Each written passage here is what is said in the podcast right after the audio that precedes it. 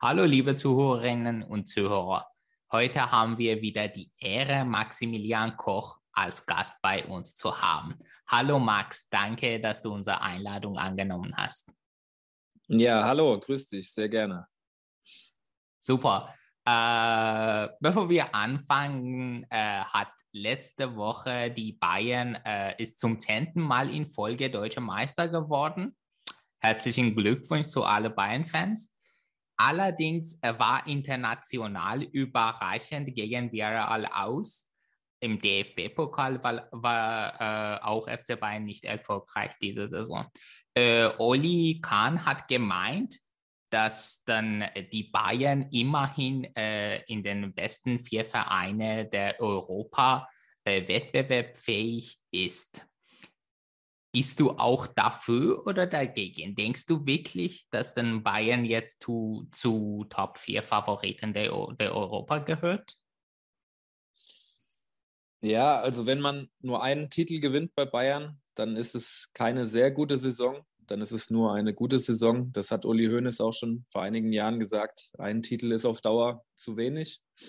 Und jetzt haben sie eben das 2. Jahr in Folge nur einen Titel gewonnen. Letztes Jahr auch schon im Viertelfinale ausgeschieden in der Champions League, im Pokal in Kiel, jetzt im Pokal deutlich in Gladbach ausgeschieden und gegen Villarreal, als man auch der Favorit war. Deshalb hat es Bayern auf jeden Fall in den letzten beiden Jahren nicht nachgewiesen, dass sie zu den Top 4 in Europa gehören. Und das hat natürlich auch Gründe. Der Kader ist aus meiner Sicht seit dem Trippelsieg 2020 schwächer geworden.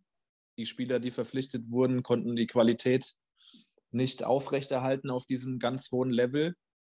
Und deswegen steht Bayern jetzt vor einer ganz wichtigen Transferperiode, um eben wieder dafür zu sorgen, dass der Kader in der Breite auch stärker wird und dass generell auch ein paar neue Elemente in die Mannschaft kommen, um da wieder für einen frischen Wind zu sorgen. Also es muss sich schon etwas tun jetzt im Sommer, damit Bayern auch die Top 4 nächstes Jahr wieder angreifen kann. Genau. Nochmal zu Transfers. Bist du grundsätzlich mit der Transferpolitik von Hasan Salihamidzic in den letzten Jahren zufrieden oder eher nicht? Ja, man muss ja sehen, dass schon einige Spieler geholt wurden, die extrem teuer waren und die jetzt bislang noch nicht die Erwartungen sicherlich zu 100% erfüllt haben. Also Upamecano hat über 40 Millionen gekostet, hatte eine schwierige erste Saison. Auch Sané, würde ich sagen, der über 50 Millionen gekostet hat, ist noch kein Volltreffer gewesen. Er hatte eine gute Hinrunde, aber jetzt keine gute Rückrunde, war jetzt auch in der Kritik von seinem Trainer zu Recht. Und auch Hernandez war mit 80 Millionen sündhaft teuer, hat verdient extrem viel Gehalt, hat auch das Gehaltsgefüge bei Bayern durcheinandergewirbelt, was letztlich auch zu einem Abgang von Alaba geführt hat, was sehr negativ war. Deswegen denke ich, die Bilanz von Salihamidzic ist durchwachsen. Es kamen auch gute Spieler, zum Beispiel wie Musiala, den man geholt hat, oder auch Davis. Das waren natürlich absolute Top-Transfers. Da muss man ihm auch ein Kompliment machen. Auf der anderen Seite wurde sehr viel Geld ausgegeben und man hat noch nicht diese Qualität dafür bekommen, die man sich erhofft hat. Und hinzu kommen natürlich noch Spieler wie Saar, wie Rocker, wie Omar Richards, die kein Bayern-Niveau bislang nachgewiesen haben. Deswegen würde ich sagen, eine durchschnittliche, eher unterdurchschnittliche Bilanz für Salihamidzic. Genau. Und immerhin, wenn dazu gesprochen wird, dass FC Bayern den oder jenes holen muss, um zum Beispiel eine Position zu verstärken, dann kommt immer die Rede, dass wir kein Geld zur Verfügung haben. Doch das Geld stand meiner Meinung nach zur Verfügung, ist aber einigermaßen verschwunden worden. In den nicht richtigen Stellen. Ja, das kann man so sehen. Also auch ein Spieler wie Rocker, wie Saar, die haben ja auch langfristige Verträge bekommen und da sammelt sich natürlich auch über die Jahre dann viel Geld an, was dann an anderer Stelle für Spieler, die man braucht, dann nicht zur Verfügung steht. Also es ist absolut richtig, dass durch die Corona-Pandemie dass Bayern extrem hohe Verluste hat, jetzt bislang weit über 200 Millionen Euro. Aber klar, wie du schon richtig sagst, man hätte das Geld auch an anderer Stelle sicherlich besser ausgeben können, gebe ich dir recht. Ja.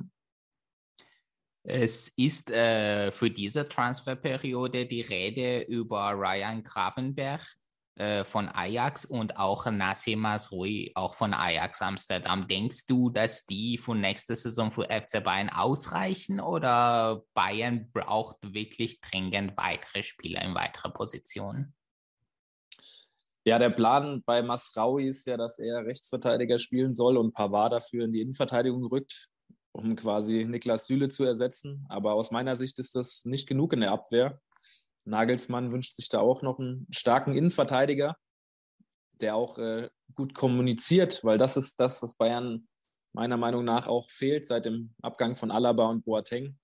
Jemand, der hinten die Abwehr dirigiert, lautstark und der über ein sehr gutes Passspiel verfügt, um das Spiel von hinten raus aufzubauen. Da sehe ich auch große Mängel bei Bayern. Da sehe ich weder Upamecano noch Hernandez noch Pavard als die begnadeten Aufbauspieler. Und da müsste aus meiner Sicht Bayern alles daran setzen, einen starken Abwehrchef zu holen. Und da muss man sehen, ob es jetzt dann die finanziellen Möglichkeiten gibt, um da noch jemanden zu finden. Und gleichzeitig muss man auch sehen, was mit Gnabry passiert, was mit Lewandowski passiert. Sollte einer von beiden gehen, dann muss man natürlich auch da nochmal investieren. Genau, nochmal zurück zum Thema Abwehrkette. Nach dem Abgang von Alaba ist er auch gleichzeitig, denke ich, Boateng auch gegangen. Mhm. Und dann geht dieses Jahr Niklas Süle.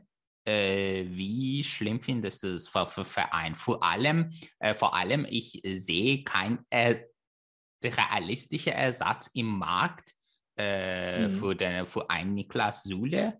Es kam Rüdiger ist schon weg, zu spät. Christiansen ist auch Rede von FC Barcelona oder wo auch immer.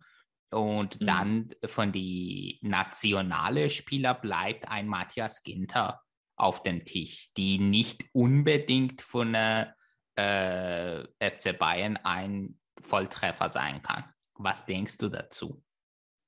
Ja, ich denke auch, Ginter ist nicht die 1A-Lösung für Bayern. Ich glaube auch nicht, dass dieser Transfer stattfinden wird.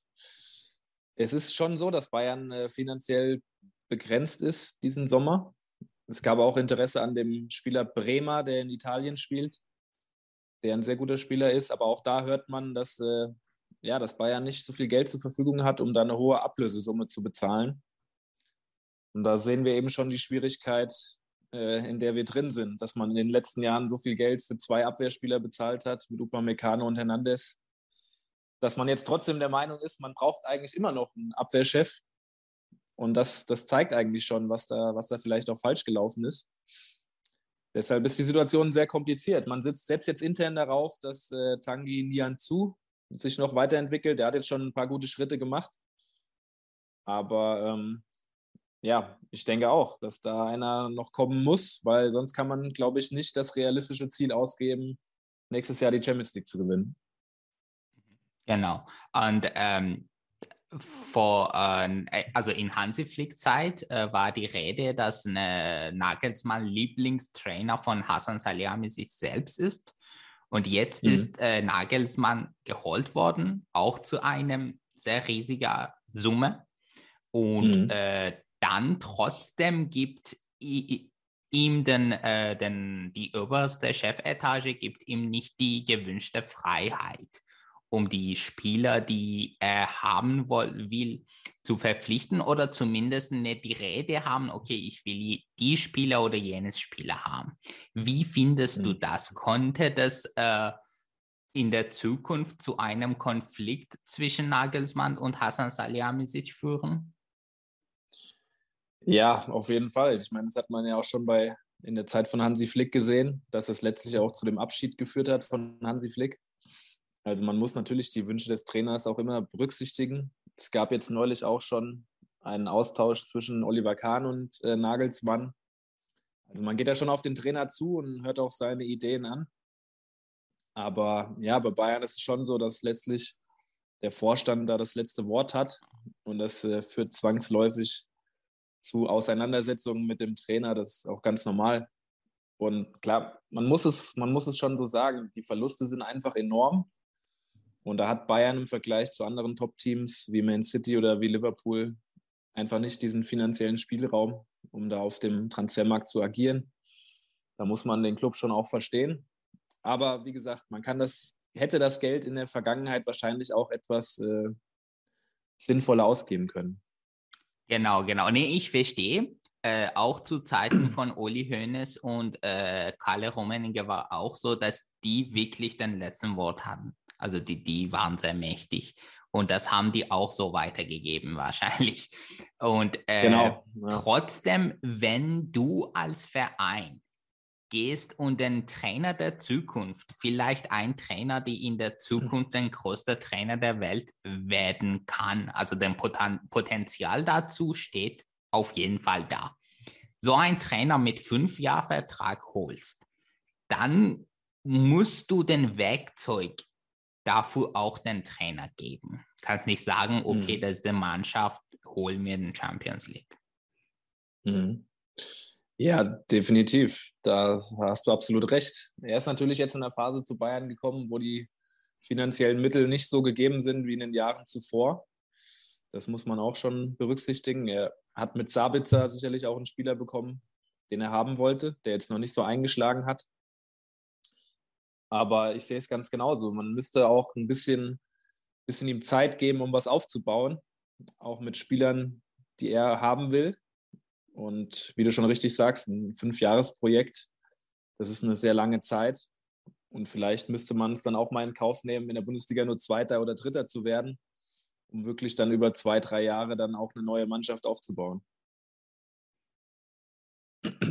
Genau. Jetzt gehen wir zum Thema Gnabry und Lewandowski, das hast du vorhin erwähnt. Denkst du, dass eine richtige Strategie wäre, mit die 4, also sprich Lewandowski, Müller, Neuer und Gnabry zu verlängern? Und auch auf Gehaltswünsche einzugehen. Wir müssen nicht vergessen, also Gnabry hat Zukunft und er ist noch jung. Und sein Wunsch, wie Sané und Coman zu verdienen, finde ich auch nicht unzurecht. Der hat sich unter Beweis gestellt. An anderer Seite haben wir einen Lewandowski, Müller und Neuer, die sich in den letzten Jahren der Verein befinden, also deren Fußballzeit, und die verdienen auch viel Geld. Wie findest du das? Sollen die denn langfristig verlängert werden oder eher nicht? Ja, ich denke, Müller und Neuer, da bin ich mir sehr sicher, dass sie nochmal verlängern werden. Das finde ich auch richtig, nochmal 2 Jahre bis 2025. Und dann hat Bayern auch genug Zeit, um für diese beiden Spieler dann auch Nachfolger zu finden. Also die können wir schon mal abhaken. Bei Gnabry ist es ein bisschen komplizierter, weil er natürlich auch in diese Gehaltsstufe von Sané und Coman aufsteigen will, was ich auch gerechtfertigt finde. Da muss man jetzt sehen, ob das Bayern finanziell stemmen möchte oder halt nicht. Wenn nicht, denke ich, ist ein Verkauf in diesem Sommer auch realistisch, wenn man einen guten Ersatz für Gnabry findet. Und die Lewandowski-Frage, die schwebt ja über allem, weil er ist der wichtigste Spieler in den letzten Jahren gewesen. Und das ganze Spiel ändert sich natürlich, wenn er nicht mehr da wäre. Und das kann momentan noch keiner vorhersagen, was jetzt in den nächsten Wochen passiert. Die Verhandlungen gehen jetzt erst los. Der Aufsichtsrat tagt am 9. Mai bei Bayern. Falls es nicht klappen sollte und auch Lewandowski weggehen sollte, gibt es einen realistischen Ersatz für Lever? Also einen 1:1 Ersatz gibt es auf der ganzen Welt nur einen aus meiner Sicht, und das wäre Karim Benzema. Den wird man aber nicht bekommen. Aber das ist so der Spieler, wo ich ganz viele Gemeinsamkeiten sehe, aber das ist total unrealistisch. Dann der zweite wäre Haaland. Und dann in der Bundesliga finde ich Schick schon interessant. Er ist jetzt auch kein ganz junger Spieler mehr. Hat gezeigt, dass er Tore schießen kann, auch bei der Europameisterschaft. Und danach wird es halt schon eng. Also ich finde sowohl Lukaku als auch Alea oder Jovic, die jetzt gehandelt werden, das sind keine Spieler, die auf dieses Niveau von Lewandowski herankommen können. Da müsste Bayern dann sich schon auch eine kreative Lösung überlegen. Ich glaube auch nicht Timo Werner, den der Hansi Flick mal holen wollte. Da sind die Bayern auch, glaube ich, nicht zu 100% von überzeugt. Deshalb zeichnet sich momentan nicht der ideale Ersatz ab. Deswegen... was ich noch dazu ergänzen möchte bezüglich Müller und Neuer, besonders Müller. Mhm. Seit Ancelotti-Zeit haben einige Spieler gezeigt, dass hinter der Türen eine Macht entsteht im Verein, die auch gegen Trainer sein kann. Und ich finde, Thomas Müller, also ist eine große Ikone bei FC Bayern, keine Frage. Ich mag ihn auch sehr, muss ich sagen, mein Lieblingsspieler aktuell. Aber trotzdem, ich finde, dass ihm auch gar nicht unschuld ist. Und vor allem verdient er sehr viel Geld. Und ich finde, dass er ungern auf der Bank sitzen würde, um einen Spieler wie zum Beispiel Musiala ständig statt Thomas Müller ranzugehen oder Thomas Müller nur in den nächsten 2 Jahren nur als Ersatzspieler in Frage zu kommen. Also das macht Thomas Müller natürlich ungern. Wie siehst du diese Situation? Denkst du, dass Thomas Müller dann FC Bayern in der Hinsicht verhindert würde? Ja, wenn Thomas Müller jetzt den Vertrag verlängert, dann macht er das natürlich nicht, um in den nächsten 2 Jahren auf der Bank zu sitzen. Das ist ja klar. Er sieht sich schon noch auf dem höchsten Level, will jetzt die Weltmeisterschaft spielen und der hat schon den Anspruch, die nächsten 2 Jahre noch Stammspieler auf der 10er-Position zu sein. Das ist ganz klar. Und dass es dann natürlich vielleicht schwierig wird für Spieler wie Musiala, dann regelmäßig auf dieser Position zu spielen, das liegt auf der Hand. Aber ich denke auch, wenn Müller so spielt wie in dieser Saison, dann gibt es ja keine großen Diskussionen um ihn. Er hat ja super gespielt. Er hat jetzt zuletzt auch einen Durchhänger wie andere Spieler, wie Kimmich auch. Aber ich traue ihm da schon noch 2 sehr, sehr starke Jahre auf dieser Position, auf diesem Level zu. Ja, zum Beispiel, wie du gesagt hast, aber gab auch komplett im Verein schlechte Phasen. Ich hätte lieber beim Rückspiel in München gegen Villarreal Thomas Müller auf der Bank sehen. Dann ja, es ist natürlich, wenn du das machst als Trainer und hast dann keinen Erfolg, dann hast du die nächsten 4 Wochen aber richtig Unruhe. Das weißt du. Ja, stimmt. Auch besonders beim FC Bayern. Er hat ja auch ganz oft in diesen Spielen Thomas Müller herausragende Leistung gebracht. Deswegen, ich habe das schon verstanden, dass der Trainer auf ihn gesetzt hat. Aber man muss schon sagen, dass jetzt einige Spieler, gerade gegen Villarreal, dass es schon überraschend war, dass sie da nicht auf ihrem höchsten Level waren. Ich kann es mir auch nur so erklären, dass sie gerade im Hinspiel den Gegner nicht so ernst genommen haben, als wenn sie jetzt gegen Liverpool gespielt hätten. Stimmt, ja. Es gibt auch einige Kritiken bezüglich den Julian Nagelsmann selbst, wie er spielt überhaupt. Denkst du, dass seine Spielweise, die er in den letzten Wochen immerhin probiert hat, würde zu FC Bayern passen? Und macht er das langfristig oder nicht? Ja, das ist eine sehr schwierige Frage, die natürlich für die nächsten Jahre entscheidend sein wird. Weil du brauchst immer den Rückhalt der Mannschaft auch, wenn du ein bestimmtes System spielen willst. Und das Erfolgssystem des FC Bayern war jetzt über 10 Jahre oder mehr als 10 Jahre 4-2-3-1. Das hat auch extrem gut zu dieser Mannschaft gepasst. Da sind auch alle Abläufe bekannt. Damit ist Hansi Flick auch Trippelsieger geworden. Und Nagelsmann probiert natürlich viele neue Sachen aus. Und ja, man muss halt schon ehrlich sagen, dass er jetzt in der ersten Saison damit noch keinen überragenden Erfolg hatte. Und deshalb ja, muss man sehen, wie sich das entwickelt. Ob die Bayern bereit sind, diese Dreierkette dann auch zu spielen und ob sie es damit an die Spitze schaffen. Ich bin mir noch nicht ganz sicher, ob das auf Dauer gut gehen wird. Okay, alles klar. Ich auch nicht. Müssen wir mal schauen. Also ich bin gespannt und ich freue mich auch, wenn denn die Mannschaft einen Plan B auch zur Verfügung hat. Zum Beispiel, falls irgendein Spieler fehlen sollte oder irgendwas, also gegen einen speziellen Verein, wie zum Beispiel Atletico Madrid, spielt man anders. Muss man auch anders spielen. Ich denke, das wäre ganz vorteilhaft, wenn man auch andere Taktiken kennt und spielen kann. Ja, sicher. Ja.